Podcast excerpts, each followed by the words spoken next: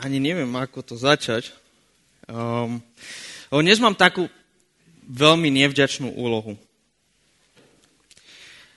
Keď kážem, um, vždy sa snažím tú tému, tú myšlienku, alebo, alebo ten text, to posolstvo, snažím sa to nejak aktualizovať a priniesť niečo zaujímavé, niečo aj, aj zábavné. Um, chcem to, ja nechcem, aby keď tu sedíte v nedelu ráno, aby ste sa nudili, sa nudili a museli trpieť pol hodinu môjho rozprávania.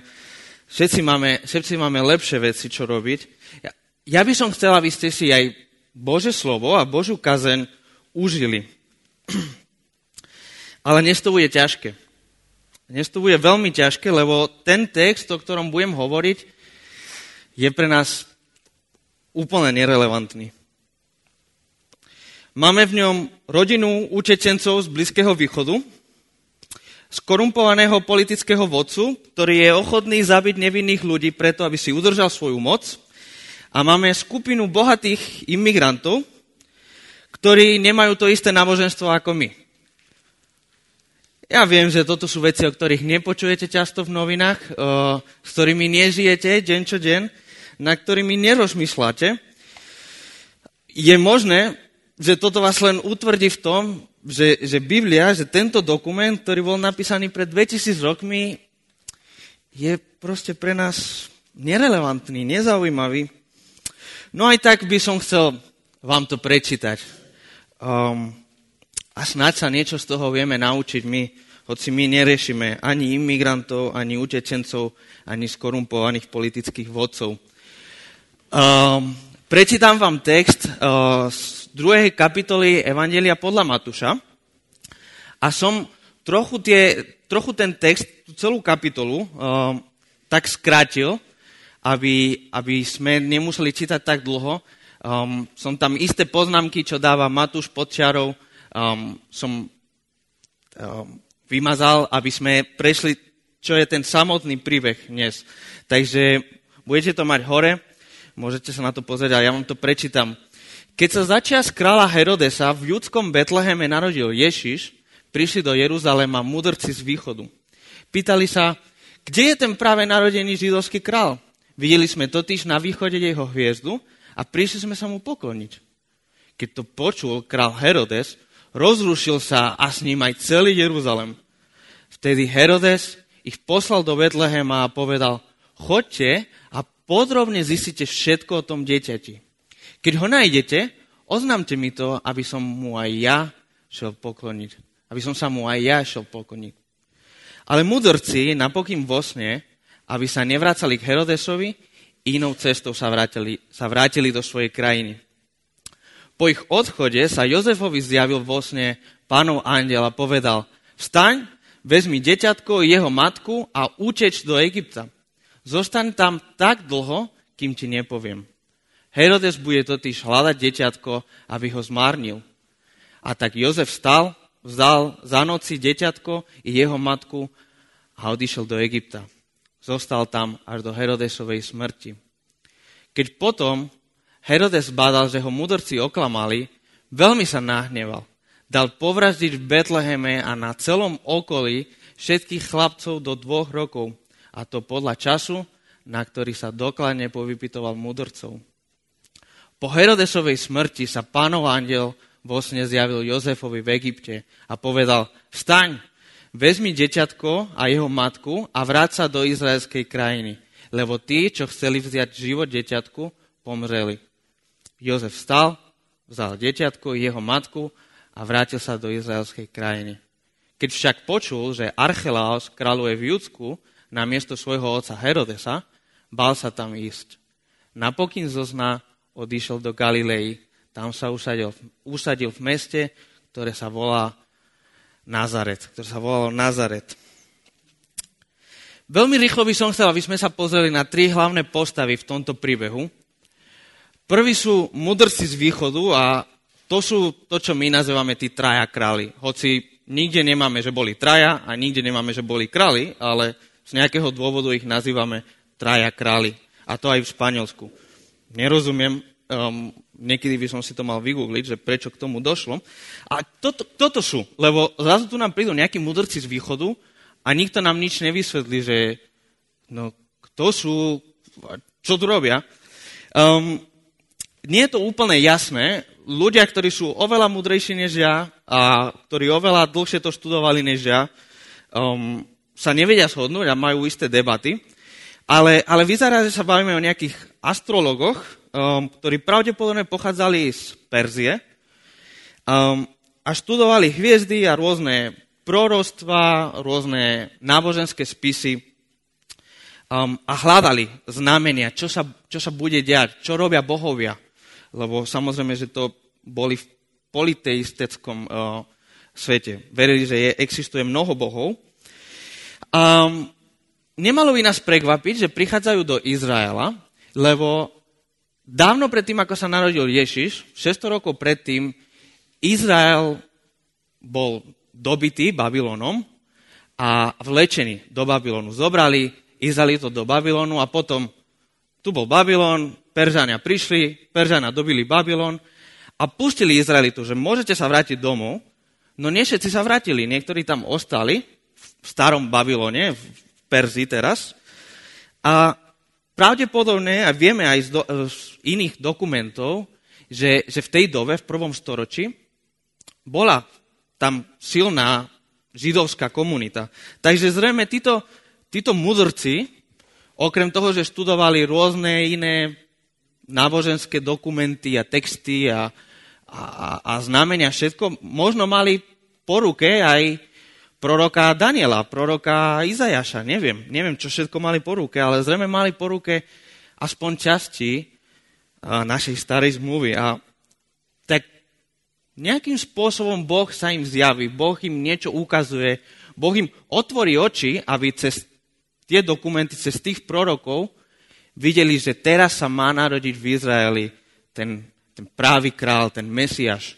Um, a, a tak prídu sa na to pozrieť, lebo to je ich práca, to, to je ich celoživotná vášen a vidieť znamenia. Druhá postava je Herodes, alebo historicky ho volajú Herodes Veľký, lebo bolo mnoho Herodesov po ňom, tak on bol Herodes Veľký. A on bol veľmi silný král, veľmi mocný, až na to, že on nebol skutočný král čo je tak ironicky, ale, ale v skutočnosti Rím vládol nad Izraelom a aby to bolo také nenapadne, aby to sa Izraeliti nepobudili, tak namiesto toho, aby tam dali nejakého Rímana, tak zobrali nejakého Žida, ktorý by bol ochotný s nimi spolupracovať a viac menej robiť, čo mu povedia. A to bol Herodes Veľký. Takže Herodes je král, ale zároveň není nezávislý král je, je zaviazaný na Rím a na to, čo císar, akýkoľvek o, bude, um, na to, čo on povie. A on bol veľký, nazývajú ho veľkým, lebo on mal rád veľké budovy a mal rád také architektúru a tak kultúru. On budoval mnoho miest. Uh, tam na fotke vidíte na ľavo um, chrám, Jeruzalemský chrám, tak on to zrekonštruoval a, a robil to krásnym spôsobom. Tam není to úplne vidno, je to taký model. Um, a není úplne vidno, aký bol veľký, ale to bol obrovský chrám a, a bohato dekorovaný. Bolo naozaj krásny, alebo um, budoval rôzne pevnosti, rôzne paláce. Naozaj, naozaj bol, bol veľmi šikovný a bol veľmi bohatý, pretože spolupracoval s Rímom. Ale okrem toho, že bol veľký a bohatý a silný, bol neskutočne krutý.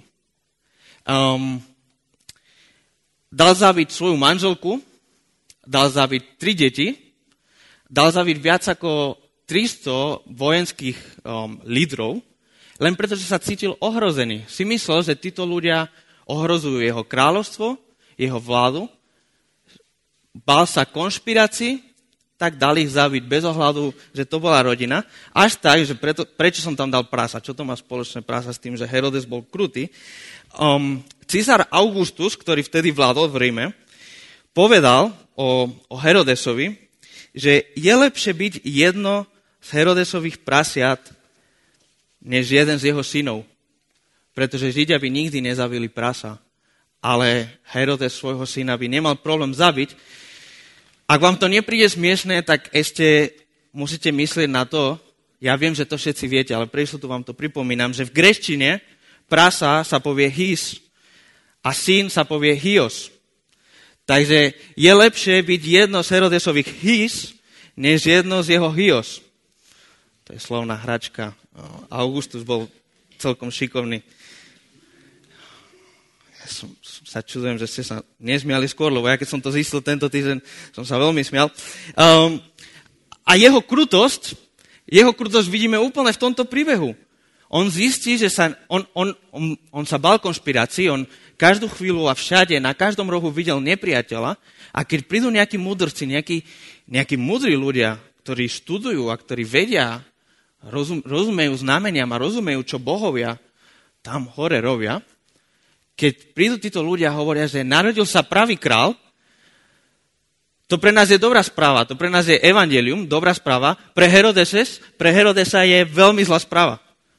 A tak um, zistí, že kedy sa narodil, prešiel nejaký čas, tak dám zaviť všetky deti do dvoch rokov.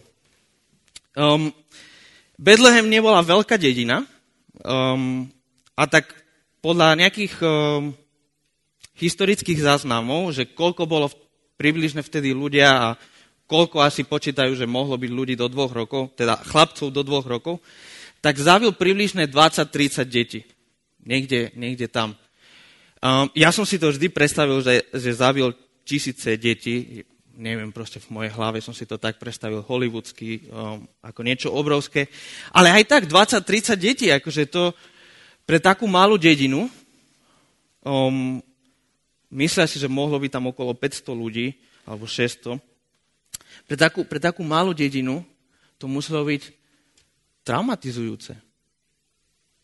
Nielen že, nielen, že tam boli rodičia, ktorí pred očami zabili ich deti, ale boli tam susedia, boli tam, boli tam kamaráti, boli tam, tí ľudia poznali tie deti, tá dedina bola malá, všet, každý sa s každým určite poznal.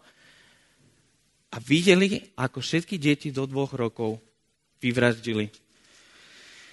To, to, muselo byť, to muselo byť veľmi, veľmi ťažké. A posledná, posledná postava, a to není úplne postava, ale je skupina, je Ježišova rodina. Um, Jozef a Maria um, príjmu dary od mudrcov, to sme nečítali, to som preskočil, ale príjmu tie dary. Um, a, a potom Boh sa im zjaví a im hovorí, že majú, majú odísť, že majú utiesť. Um, stávajú sa utečencami. Um, aj, aj Ježiš bol utečencom mimochodom. A, a musia utiesť, lebo hrozí im život. Ide tu o život. Musia utiesť, aby zachránili svoje dieťa. Ježiša Krista.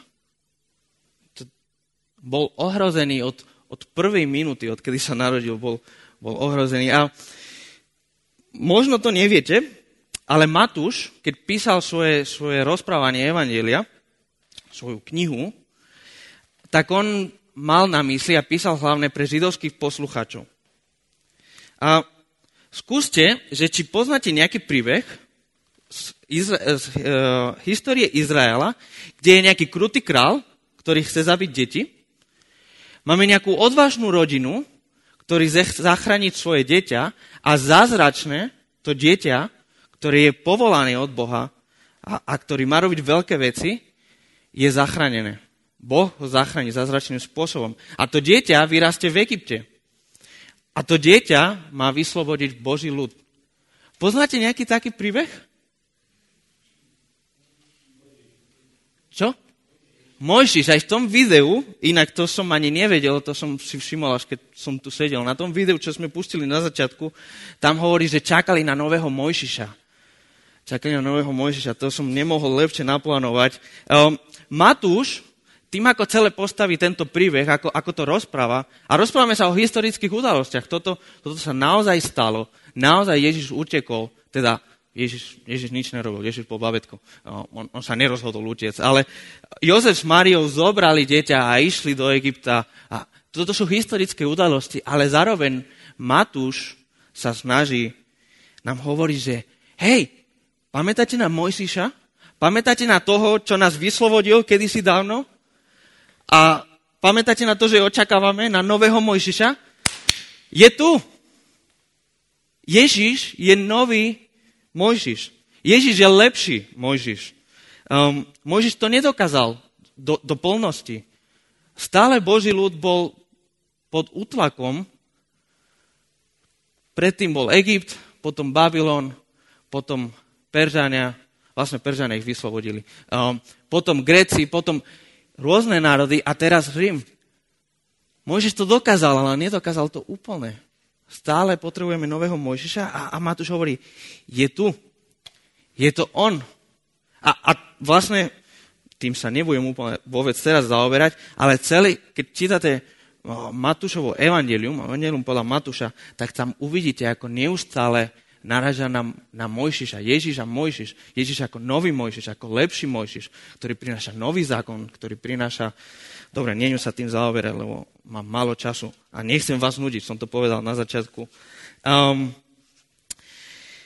Matúš nám hovorí o, o novom Mojžišovi, ktorý je lepší, ktorý je silnejší a ktorý, ktorý nás chce vyslobodiť. Vtedy bol faraón, teraz je Herodes, nečakaný hrdina, ktorému hrozí smrť, no jeho rodičia ho zázračné záchrania s Božou pomocou. Vtedy to bol Mojžiš, teraz je to Ježiš. A Matúš sa snaží tu naražať na Exodus. Snaží sa naražať na to, že očakávame nového Mojžiša, pretože potrebujeme nový Exodus. Potrebujeme vyslobodenie. Mojžiš ich vyslobodil, vyslobodil Boží ľud z rúk faraóna a Ježiš tu prišiel vyslobodiť Boží ľud z niečoho iného. Z niečoho oveľa mocnejšieho vládara. To nie je ani faraón, dokonca ani Herodes, ani Rím. Je to hriech. Je to hriech, ktorý je, ktorý je v nás a ktorého sa nevieme zbaviť. Ktorý, hoci ako s ním bojujeme, stále nás trápi. Hriech, ktorý nám pripomína všetky naše zlyhania, keď, keď si láhneme a, večer spať a, a, a nevieme zaspať, lebo si v hlave za, a, zahráme všetko, čo sme robili zle, um, nám hovorí, že sme menej cenní, menej hodnotní, sme hrozní. Um, potrebujeme nový exodus. Potrebujeme vyslobodenie. Nielen od Rím, nielen od nejakých vonkajších okolností, ale potrebujeme vyslobodenie v prvom rade vznútra, od vnútorného otrovstva. To je Ježišov život, to je Ježišovo povolanie. Prišiel ako nový, lepší Mojžiš, ktorý tento exodus dokončí a dovedie do konca. Je, je, len, len jednu vec potrebujeme na slobodu a to je veľký paradox, ale na túto slobodu potrebujeme sa poddať Ježišovi. Potrebujeme odozdať svoju vládu Ježišovi. Je to paradox, že slobodu získame vtedy, keď sme jeho otrokmi. Vtedy, keď sa vzdáme a keď už my nie sme pánom, ale, ale on je pánom. Vtedy získame najväčšiu slobodu. Je jedna, um, neviem ako stará kresťanská hymna, ktorá hovorí len v tvojom zájati môj pane, voľný som. Je to, je to paradox, ktorý sa nedá ľahko vysvetliť, ktorý sa nedá len, len slovami vysvetliť. Je to niečo, čo treba zažiť, čo treba vidieť, ale len, len keď sa poddáme Ježišovi, len keď sa mu poddáme a keď mu dáme všetku vládu a všetku moc nad našim životom, len vtedy môžeme byť skutočne slobodní.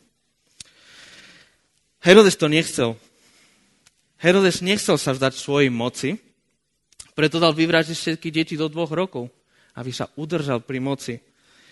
Um, Herodes sa nechcel vzdať svojho kráľovstva, aby bol Ježiš král, ktorý mal, ktorý mal byť, ktorý má byť. A otázka je, že či ja sa chcem vzdať.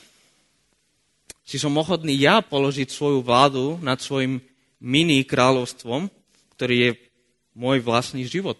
Moje rozhodnutia, moje správanie, moje slova, všetko.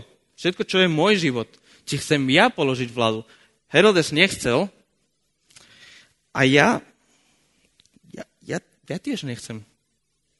Ja viac, častejšie ako by som chcel, nechcem sa mu podať, nechcem mu dať vládu nad môjim životom. Ja chcem rozhodnúť, ja chcem si povedať, čo mám robiť a čo nemám robiť. Ja si poviem, nie ty. Myslím si, že každý jeden z nás, skôr či neskôr a častejšie, ako by sme si chceli priznať, sme takým malým Herodesom. Každý jeden z nás má nejakú malú vládu nad svojim životom. Um, a len, len aby ste vedeli, táto vaša vláda nad svojim životom a tá moja vláda nad môjim životom je rovnako ako Herodesova. Je len predvarkou. Vy nevládnete. Císar vládne. Herodes nevládne. Císar vládne. Ja nevládnem. Hriech vládne. Keď ja chcem vládnuť nad svojim vlastným životom, som len ako Herodes. Tvárim sa, že som král, Tvárim sa, že som mocný, popri tom som otrokom niekoho iného, niekoho oveľa mocnejšieho. Um, hriech to robí rovnako nenapadne ako císar. Nerobí to úplne priamo, nerobí to viditeľné, ale spraví to tak, aby som si to nevšimol, aby som si myslel, že ja mám veci pod kontrolou. Nemám. Ani vy. Ani vy to nemáte pod kontrolou. Ak ste kráľom, ak ty si kráľom, ty nie si kráľom. Hriech je kráľom nad tvojim životom. Um, a, a je tu problém, lebo matematika nás nepustí. Král môže byť iba jeden. Takže buď ja som král, alebo Ježiš je král. Buď hriech je král, alebo Ježiš je král. Tu môže byť iba jeden král. A vtedy, keď nám je Ježiš nepohodlný, keď nám hovorí do života niečo, čo nám nepáči, čo by sme nechceli, tak vtedy ho tlačíme preč a necháme priestor hriechu v trone. Nech on vládne. Tam Ježiša nepustím, lebo toto je moje kráľovstvo a ja som tu král. Tak to je otázka. Aj na tieto, na tieto Vianoce, na tento posledný Vianočný týždeň, že kto je král? Kto je, kto je skutočný král? to som preskočil.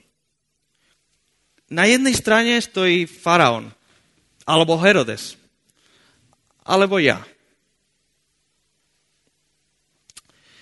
A možno si poviete, že ako, ako, ako to, že si dovolím vás porovnať, seba akože kľudne porovnávaj seba s Herodesom, ale ako, do, ako si môžeš dovoliť mňa porovnávať s Herodesom? Však on dal vyvraziť všetky deti do dvoch rokov a ja nie som taký hrozný, ja som v pohode človek, som morálny a, a dokonca som kresťan a samozrejme, že sem tam spravím nejakú chybu, však nikto nie je dokonalý, ale, ale ja, že by som bol ako Herodes, no to si dovol, prosím ťa.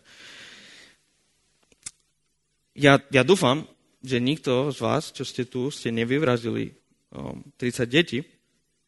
To, to naozaj dúfam. Ale podstata hriechu nie je v tom, že či si niekoho vyvraždil alebo nie.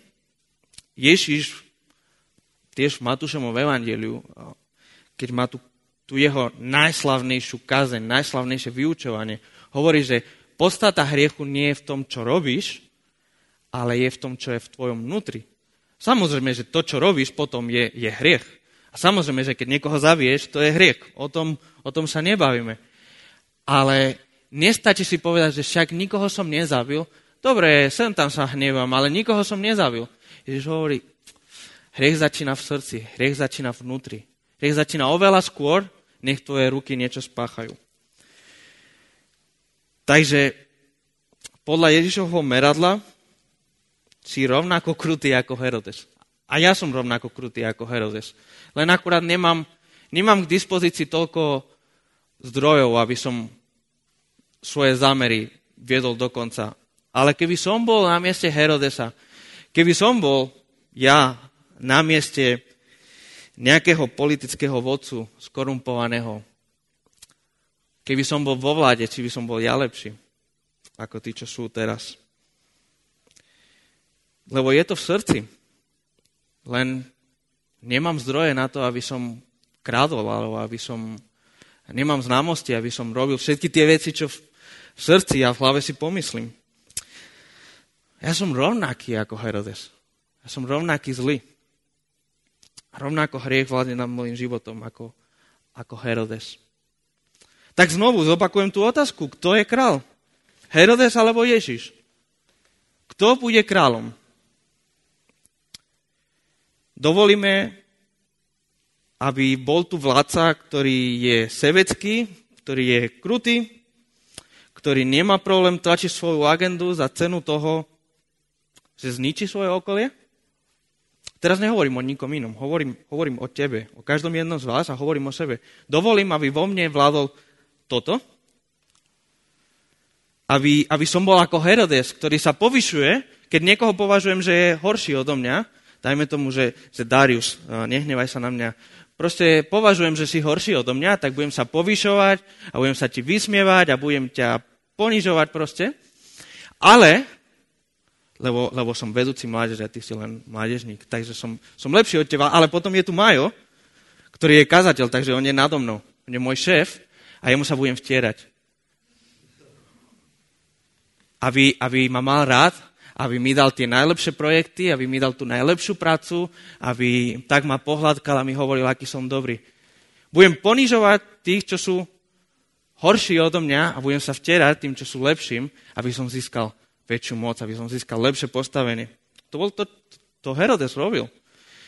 A, a kto z nás to nerobil aspoň raz? Budem ako Herodes, ktorý si myslí, že vládne, ale v skutočnosti je sám pod vládou niekoho oveľa temnejšieho, oveľa mocnejšieho. Alebo, alebo dovolím vládu, dovolím, aby vo vláde, aby v trone, aby král sa stal Mojžiš, teda nový Mojžiš, Ježiš Kristus, ktorý je pokorný, ktorý sa narodil v tých najhorších podmienkach. V jasliach, kde boli aj zvieratá. Nie je to najlepšie miesto, kde sa narodiť. Nie je to najhygienickejšie. Nie je to, nie je to miesto, kde sa má narodiť král. Je to král, ktorý sa dáva ktorý slúži svojmu okoliu, ktorý má nepriateľov, ale tých nevyvraždí. Necíti sa nimi ohrozený, ale naopak im odpustí a dáva im novú šancu. Miluje ich. Je to král, ktorý k svojim horším sa správa tak, že ich vyzdvihuje a im dáva novú hodnotu. A tým, čo sa povyšujú, poníži a tlačí, tlačí ich dole. A ich pokoruje. Je to král, ktorý sa vzdáva svojich práv v prospech nás, jeho nepriateľov. Zdáva sa svojich práv v prospech Herodesa, ktorý je vo mne. Je to král, ktorý pokoruje pyšných pozvucuje utlačaných, utrapených, skľúčených to král, ktorý slavím, dáva nádej, ako sme hovorili minulý týždeň, dáva nádej o lepšiu budúcnosť. Otázka znovu, tretíkrát to zopakujem, do tretice, všetko dobré. Kto je král? A kto bude kráľom nad tvojim životom? Toto nie je len otázka pre nekresťanov. Nenechaj, nepovedz si, že to pre mňa neplatí, lebo ja už som odovzdal svoj život Ježišovi. Pozor s tým, lebo každý z nás má oblasti, kde tlačíme von, tlačíme preč z trona Ježiša, aby sme si tam nechali my vládu. Stále si necháme trochu miesta pre Herodesa. Lebo Ježiš je hrozbou pre naše pohodolie, pre náš dobrý život, tak ako si my to my predstavujeme. A dnešný text si myslím, že nás pozbudzuje, alebo nás, nás vyzýva k tomu, aby sme položili vládu. Aby sme sa vzdali. aby sme sa vzdali svojho malého kráľovstva a, a tej ilúzie, že sme silní a mocní a že my rozhodujeme, ale aby sme položili vládu a dali miesto Ježišovi v našom živote. Postupne. To bude, to bude pomalý proces. To každý deň jeden malý krok. Nemyslíš si, že musíš všetko mať vyriešené. Ale každý deň, deň čo deň sa rozhodujeme, že ja chcem dať Ježišovi to miesto, ktoré mu patrí. Um, lebo on je dobrý král. Nie je ako Herodes. On je dobrý král, ktorú svoju moc dokazoval tým, nie tým, že vyvrazil svojich nepriateľov ako Herodes a že bol krutý a, a, a zlý král. Ale on svoju moc dokazoval tým, že sa všetkého zdal. Že dovolil Herodesovi, a teraz nemyslím konkrétne Herodesovi veľkému, ale, ale tým mocnostiam, tým, tým kráľom tejto zeme, dovolil hriechu, aby všetky svoje sily, všetky, všetko to zlo zhromaždil a útočili na neho. Keď stal na kríži, všetko to zlo, všetko ten hriech, všetko to najhoršie na svete sa spojilo proti nemu. Vypustili svoju, hriech vypustil svoju najväčšiu silu, aby ho zabil. Ale tam to neskončilo. A kríž je prázdny. Neostal na kríži, neostal mŕtvy, ale Boh Ježiša vzkriesil aby dokázal, že nad mocou hriechu, nad mocou temná a smrti je iná moc. Je moc lásky. Je moc Ježiša, ktorý je pravý král. A jeho vzkriesením dokázal, kto je pravý král, kto je lepší král. Je to otázka, výzva na nás, na nás všetkých či budeme aj cez tieto Vianoce, ale aj každý deň, či budeme stať s tým, že Pane, ja dnes položím svoju vládu. Prosím, Ty vládni nad mojim životom. Ty mi hovor, čo mám robiť. Ty ma veď. Ja už nechcem rozhodovať. Kto je lepší král? Herodes alebo Ježiš? Ty alebo Ježiš.